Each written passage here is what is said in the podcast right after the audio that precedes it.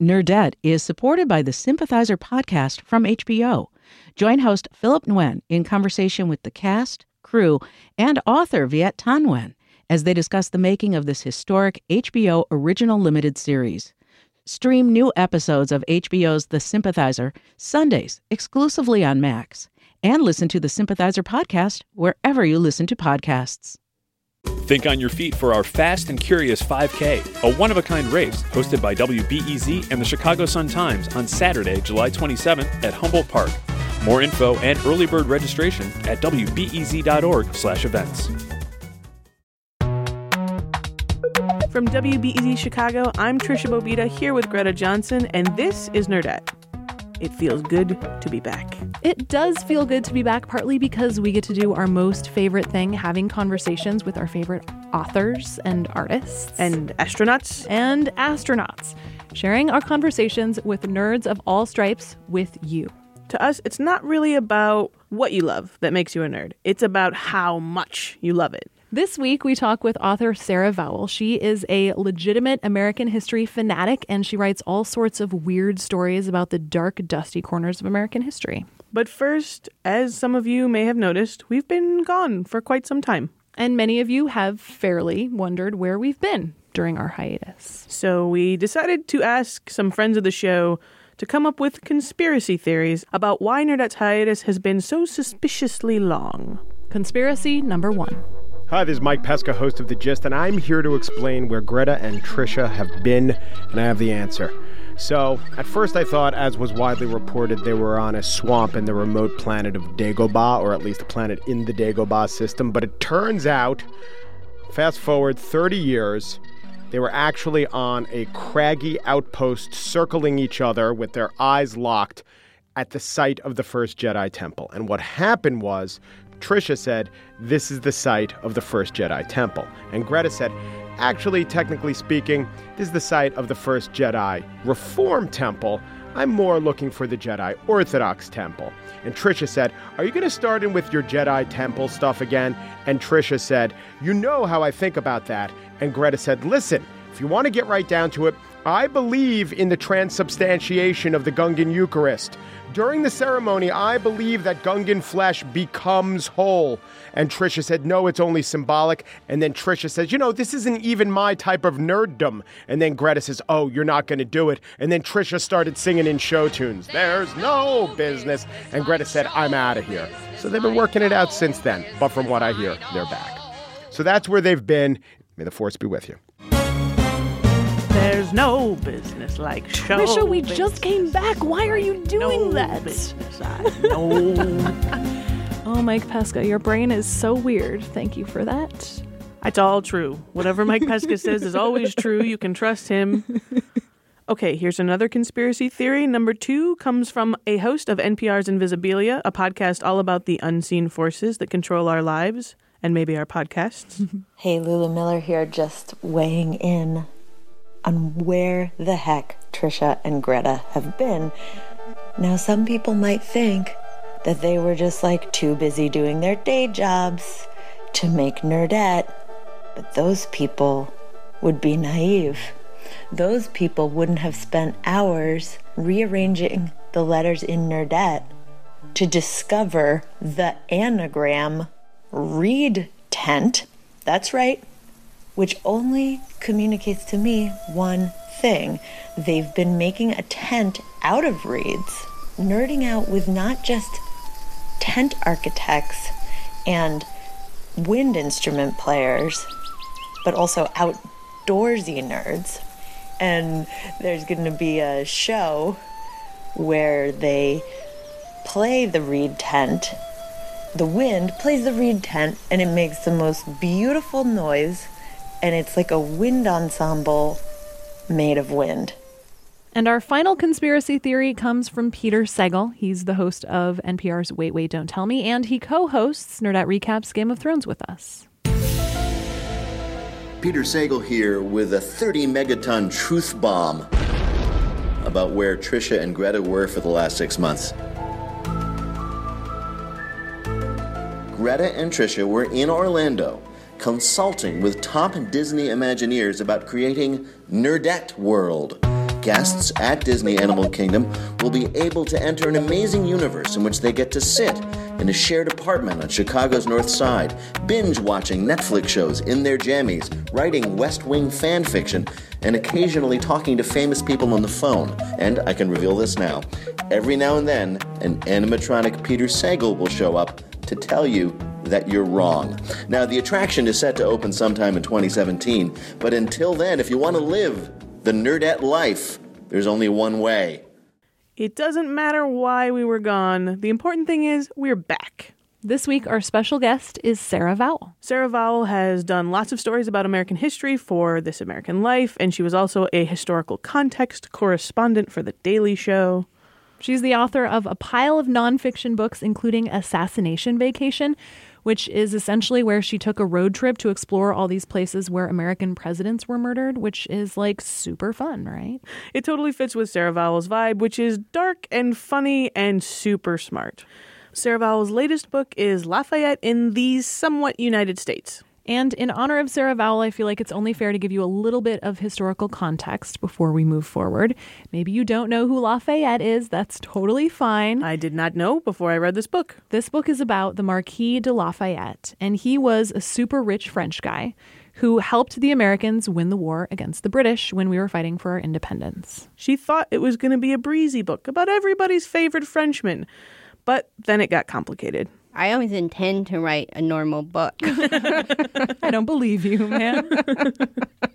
I mean, what I think of, you know, it's like I don't, I can't think of an example, but you know, like the stories of all the good rock and rollers were kids who were trying to write a Beatles song and failed. Yeah. You know, And the way they failed ended up being great. in it ended up right. being yeah their mm-hmm. way of writing a song. There's something I really love about that, though, that like I think so much of the book is that notion that our weaknesses are what actually distinguish us from the rest of the world, too, though, right? I mean, it is that right to disagree with someone that makes us exactly what we are, for better or for worse. Word. it's. I'm sorry. I'm. I don't know what to do because mostly I've been talking about my book to people either, who either haven't read it or aren't like focusing on exactly what I wanted the reader to come away with. So, I was kind of listening to you, but I was kind of thinking, oh, what a relief. That's kind of the Welcome thing to with Nerdettes. Nerdettes. right? Uh-huh. We kind of obsess. we obsess about the actual stuff. Well, I mean, it, it is kind of this weird circle because mostly the when I started writing about him, I had written a short piece years earlier about when he came back to America in 1824. And it's a very nice sentimental story about this old warrior who comes back from France and is feted by, you know, his old adopted country. And it was it was so uplifting and sweet even. So I thought I was going to write an upbeat book. And then I mean, every time I have to put Lafayette somewhere on the space time continuum to tell his story, um, there's some kind of like squabble going on in the background. You know, like when he arrives and he joins up with Washington's army and he's in the army for maybe five months. And he writes Washington this letter from across the camp at Valley Forge. And he basically says, I, I think America can defend herself. But the gist of his letter is I feel like you guys can fight the British if you would just stop fighting each other. Because, you know, the Army and the Congress, there's a conspiracy to fire George Washington. The Congress is just constantly bickering and ineffective. And then the, there's a, a whole other faction on the American side who are for the British. And mm-hmm. he's, you know, Lafayette is completely surprised by that. And then when I was trying to do my research, Yeah, it's not that different from right now, right? yeah, because I mean, I was trying to go to Independence Hall. Right. That was, yeah. And Independence Hall was closed because of the government shutdown. But the reason there was a government shutdown is because the government that was invented at Independence Hall is based on this separation of powers. So beautiful. And so, I mean, the nice little story I set out to write, I mean, there are books like that where you don't have to hear about any of this stuff, but it was just kind of too much accumulated bickering to ignore. I mean, ultimately, I became quite fond of it and hopeful about the national, as Washington says to Lafayette, the fatal tendency of disunion amongst the Americans. and uh, I don't think it's fatal. I actu- Chronic, maybe, but yeah, yeah, it's chronic. Good, good word. Um, because you know, I mean, I end the book talking about all the places named after Lafayette. Because mostly, um, I mean, I say he's a, mostly a place and not a person anymore, and mm-hmm. everyone knows of a Lafayette something, a town or a street or a park or just everything got named after him after he came back in 1824. But I end with Lafayette Square across the street from the White House because that's it's like a locus of protest where people like they yell at the president basically and not just the American people. You know, people from other countries who would get arrested if they protested their leaders or their leaders' policies in their country. And so ultimately, I came to see all of this squabbling and bickering and yelling and fighting and name calling as basically a good thing deep down because the alternative is living in one of those societies where everyone is supposed to agree to agree or you know they go to prison or worse so that's my upbeat take yeah, the Yeah. alternative, as you know, democracy is the worst form of government except for every other form, right? Yeah, exactly I love this character in this book it's very churchill of you She is. no, I thought of that just now. No one. i feel like you're the churchill of the room Uh, I'm a sucker for things like Leo McGarry characters on The West Wing, where it's the guy standing next that's to the guy pretty behind specific the guy. again very specific Tricia Go Bobeda on. is renowned for her specificity. This And was working the- West Wing into all things. this was the chief of staff in the fictional White House. Right. That's your favorite. I love the behind the scenes, next to the person in power people. I find their stories often in history the most interesting because it feels like the person who wants to be in charge, the George Washingtons or the Jed Bartletts and whatever the fictional president or real president is, to be to want that much responsibility and to be in the spotlight like that, I feel like almost requires enough narcissism that it borders on delusion. So I'm not as attracted to those people as I am the people who want to slog it out sort of in the shadows to make mm-hmm. that person great. How do you find those people in history? You mean the footnote people? Yeah. Sometimes I find them literally in footnotes. you know, like I think my favorite example of what you're talking about is the cartographer from the Fremont expeditions to map the American West. His name was Charles Preuss. He's basically the first person to make a road map of the American West. And I found him in a footnote because I was reading a history of cartography just for fun. and there was a chapter on the Fremont expeditions.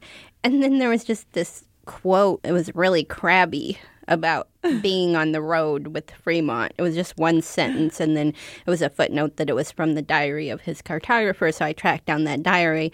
And Fremont was one of those historical figures who are, you know, super upbeat and like he just loves exploring. He loves being out there in the wilderness and meeting Indians and, you know, climbing mountains.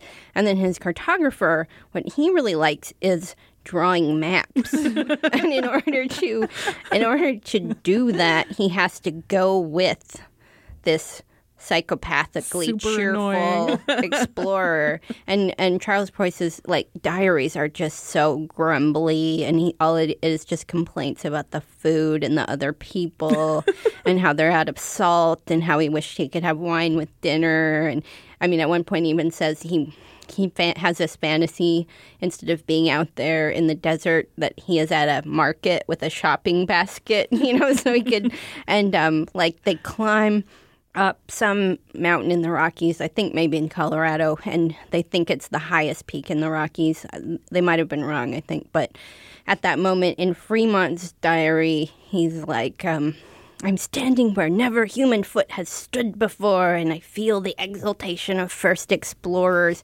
And his cartographer, Preuss, has tripped and like rolled down the mountain and he is all bruised and one of the lines is the pain made me sit still for a few minutes and then at the end of it he's just like all my pants are torn you know I'm out of pants. yeah but i mean he had to do that to do his job so he's i mean the reason fremont's expeditions were so important was because of those maps you know So See, saying this that is the guy. That's Yeah. the guy I like. The one Right. who's got torn pants and a lot of maps. just needs to sit down for a second. well, I mean, I like those stories too because I'm attracted to stories about work, like real work, you know?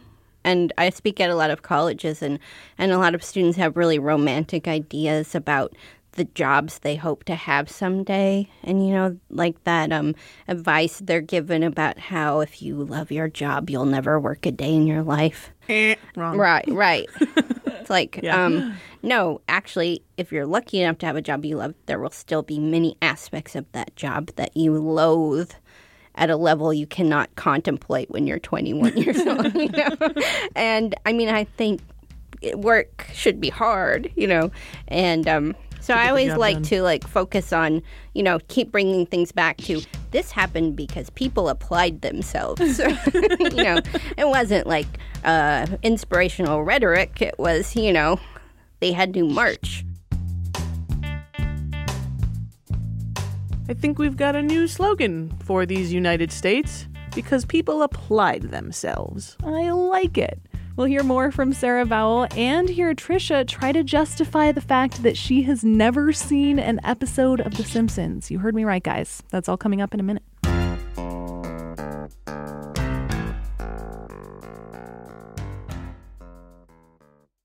Nerdette is supported by the Sympathizer podcast from HBO. Join host Philip Nguyen in conversation with the cast, crew, and author Viet Thanh Nguyen as they discuss the making of this historic HBO original limited series. Stream new episodes of HBO's The Sympathizer Sundays exclusively on Max, and listen to the Sympathizer podcast wherever you listen to podcasts. Think on your feet for our Fast and Curious 5K, a one of a kind race hosted by WBEZ and the Chicago Sun-Times on Saturday, July 27th at Humboldt Park.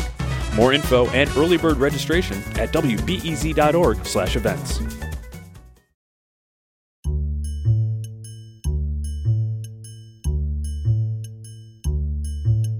You're listening to Nerdette. I'm Tricia Bobeda, here with Greta Johnsen. We're talking this week with author Sarah Vowell, who's obsessed with American history. When we asked her why, she quoted one of her favorite writers on the topic, Steve Erickson. The two great inventions of the United States are annihilation and fun. you know? Oh my god, that just blew my mind. Right. And so those extremes of American culture are so fascinating, you know, and it's just continually interesting the way we can zip back and forth between the two things. I mean, probably to me, the m- most, I guess, concrete example that was one time I was in the Lyndon Johnson Library. So of- fun. was, I mean, it is pretty fun Yeah. and there's a display there of the Great Society laws, and all, and it's like, ah, you know, and um, Voting Rights Act, and and then on the other side of the wall, I don't know if it's still laid out this way, but was the Vietnam War exhibit, and then so you you turn the corner from seeing all the Great Society laws, and then you look into the eyes of, you know, soldiers. LBJ's policies got killed, and then down the way, the music from the pop music exhibit is blaring, and it's blaring Louie Louie, you know. So it's like, ah, justice and war and Louie Louie, and that seemed to be like the most American ninety seconds of my life. I think. Yeah, that's about as American as it gets. I mean, maybe you have that in Belgian history. I'm not sure, but there's just something in all those extremes. There's a lot of room, you know. I want to go back to what you said about the uncomfortableness of people not getting your jokes when you're in a fish out of water situation like that because it's the core of one of the things that my mom always used to tell her students. She used to teach sixth, seventh, and eighth graders social studies and American history. And when, you know, 12 year olds go, ugh, why do I have to know this? Why does it matter? The first thing she always says is so you can get the jokes. And wow. why that Can we just works. pause for a minute so I can call my 15 year old nephew and tell him why he needs to like get his geometry homework done? Because that is actually a really great explanation for why. Because he doesn't like doing the homework, but he does like getting jokes. I don't know though. The math jokes aren't as good as the history jokes. It's true, yeah. But to be seeped in your culture, I think it, Yeah, too. no. So much of the time, if you're if you're not, you end up thinking things are new that aren't right. Like I have, uh, I got Guff recently because it came out that I had never watched a full episode of The Simpsons, and so someone's showing me a That clip. is pretty weird. I know it's, a weird. It's a weird, weird. But now I've sort of decided to own it a little, and now I'm not going to watch it. I don't know. That's where I'm at right now yeah, with that. No, I understand. And I they mean, wanted me we to don't see. think that's good, but it's also, We've come to terms. We've come to terms. but they were showing me this clip of this hilarious thing that they love from The Simpsons, and it's the spoof on Harold Hill from The Music Man. And I said, "Oh, cool, yeah, it's a Music Man parody." And they went, "Huh?" Because their their touch point is The Simpsons, but they actually didn't consume the media that the Simpsons writers were creating. So to them, this joke is just the Simpsons joke. Mm-hmm. And I was like, "But I." Can sing you the musical that that's from if you want. It's not a song they made up. It's a So it's Tricia, a whole thing. You're justifying your Simpsons ignorance because you know the original material, Yeah. the source material I'm saying from I the just 40s missed a generational 50s. chunk. Like I watched the musicals you're, you're like that. and the Marx Brothers movies, but not That the Milhouse Simpsons. is no Robert Preston or whatever. Yeah, Um, basically. Yeah, well, I mean, but the, like what you're saying though, I can think of a million like Simpsons things. Like I remember when at Bart's school they were learning about the Lincoln assassination, and then a bell rang and it was like a fire drill or something, and then they came back in, and Ralph Wiggum was like, "Mrs. Krabappel, was President Lincoln okay?"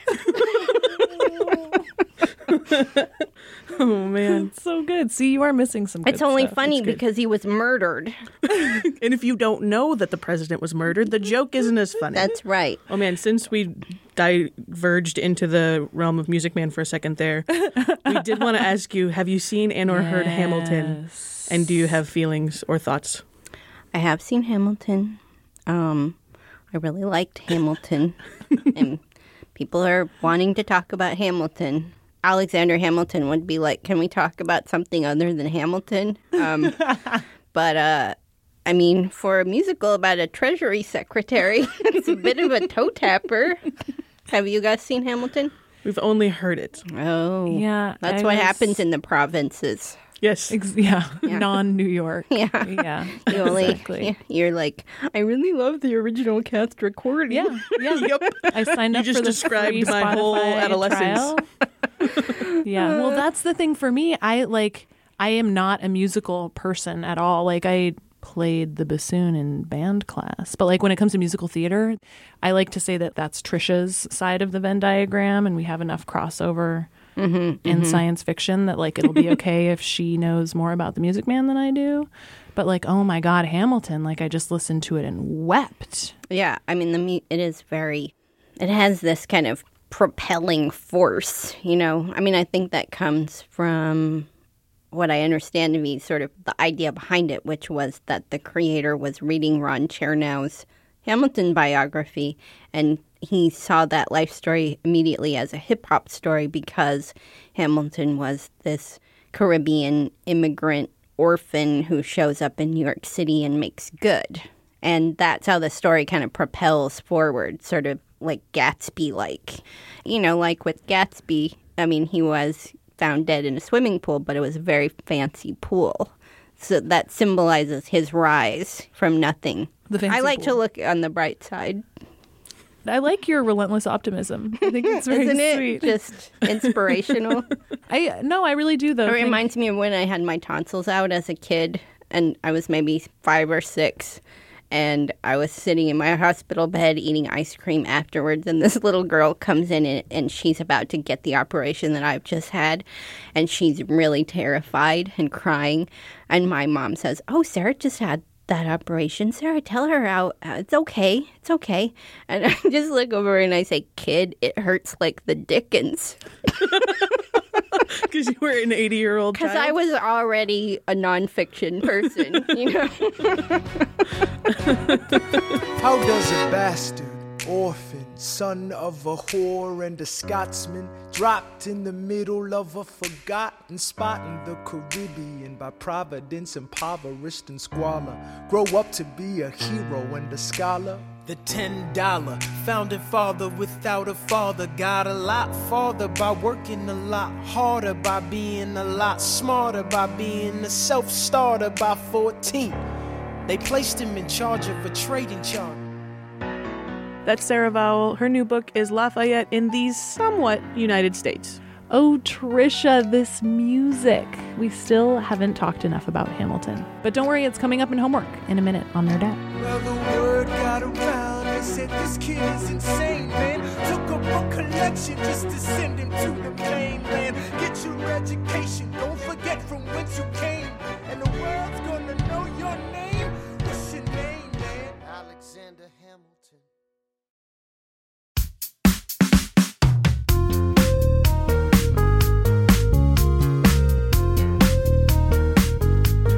All right, there's only one homework assignment for you all this week, and it is something I have to give a lot of credit to because it's the thing that finally made Greta understand the glory that is the American musical theater canon. Yeah, you know, Tricia, it has taken me a while to get to this place. And as you know, I am an extremely obstinate human being. And it, Often, yes. thank you. That's very, that's a kind concession. it often takes me a while to admit when I'm wrong about something. And, you know, sometimes I'll even just like reject the fact even more because why would I admit it? But in any case, I thought musical theater wasn't my thing. And then I listened to Hamilton and you wept in a grocery store parking lot. And I wept in a grocery store parking lot. I did. Yeah. And, you know, I mean, as Sarah Vowell mentioned, like, yes, it is a toe tapper. It is still also the story of America's first Treasury Secretary, which is like not necessarily the most scintillating conversation topic, right? but in the hands of Lin Manuel Miranda, it's magic. I am not throwing away my shot. I am not throwing away my shot. Just like my country. I'm young, scrappy, and hungry, and I'm not throwing away my shot. I'ma get a scholarship to King's College. I probably shouldn't brag, but dag, I'm amazed and astonished. The problem is I got a lot of brains, but no polish. I gotta holler just to be heard with every word. I drop knowledge. I'm a diamond in the rough. A shining piece of coal, trying to reach my goal. My power of speech, unimpeachable. Only 19, but my mind is older. These New York City streets get colder. I shoulder every burden, every disadvantage I've learned to manage. I don't have a gun to brandish. I walk these streets famished. The plan is to fan this spark into a flame. But damn, it's getting dark, so let me spell out the name. I am the A L E X A N D E R. We are meant to be. That is my shot from the Broadway hit musical Hamilton. Even if you don't live in New York, it is worth listening to, I promise. Greta, I'm just so glad that now that you are in love with Hamilton, I can try to force feed you other original Broadway cast recordings. Yeah, be careful. Can we listen to a little bit more of this song? yes, please, always. I will lay down my life if it sets us free. Eventually, you'll see my ascendancy. And I am not throwing away my shot. I am not just like my country. I'm young, scrappy, and hungry. And I'm not throwing away my shot. I am not throwing away my shot. I am not throwing away my shot. Next week on Nerdette, the author of Furiously Happy, a book that you may not have read, but I bet you saw it in a bookstore and you noticed it because it has a terrifying, glittering raccoon on the cover. half of him is like, happy birthday surprise. And the other half is like, I'm going to eat your face off. And like, you have no idea what's going on. Jenny Lawson, author of Furiously Happy, will be on this show next week. Be sure to check it out. you can find links to all of your homework always at nerdettepodcast.com. The show is produced by us, Tricia Bobeda and Greta Johnsen, with help from Joe DeSo. Our interns are Maya Cole, Sebrin Mallard, and special thanks to our outgoing intern Justin Bull. Our executive producer is Joel Meyer. You can listen to us wherever you're listening to us because clearly you already are, but we would love it if you took the plunge and subscribed on iTunes, Stitcher, SoundCloud. And we have to give special points today to From the Piney Woods of Texas, who said in their very kind review of us that they are hooked like a fish to Nerdette. That's Get a it? Zeugma right it, there. Tricia? That's my favorite literary device. I this know. person gets, they give us five stars. I give them six. I give them six stars because they used a Zeugma. Let me make sure to level set here. A Zeugma is when you say something and it gets two meanings at once. So it, I went fishing and caught three trout in a cold, right? The mm-hmm. way you catch a fish and the way you catch a cold, not the same, but you get to use this one word for two reasons, and it's this beautiful economy of language, and I love it. Uh-huh. Six stars to this person whose iTunes name sounds like a country western song. I do have one problem with the word Zeugma. What? It is not spelled Z O O G M A. It should be. That's true. Who do we see about that? In any case, you can also find us on Twitter and Facebook and Instagram. Instagram is where Greta writes these teeny tiny book reviews, so book nerds, make sure to check that out. Nerdette is a production of WBEZ Chicago, where there is a wide array of podcasts available for all sorts of different nerds. Music nerds, check out Sound Opinions. Movie nerds should be listening to Filmspotting. You can find all of that at wbez.org slash podcasts. Our theme music is by Poddington Bear. Do your homework. Do your homework. Nerdette is supported by the Sympathizer podcast from HBO.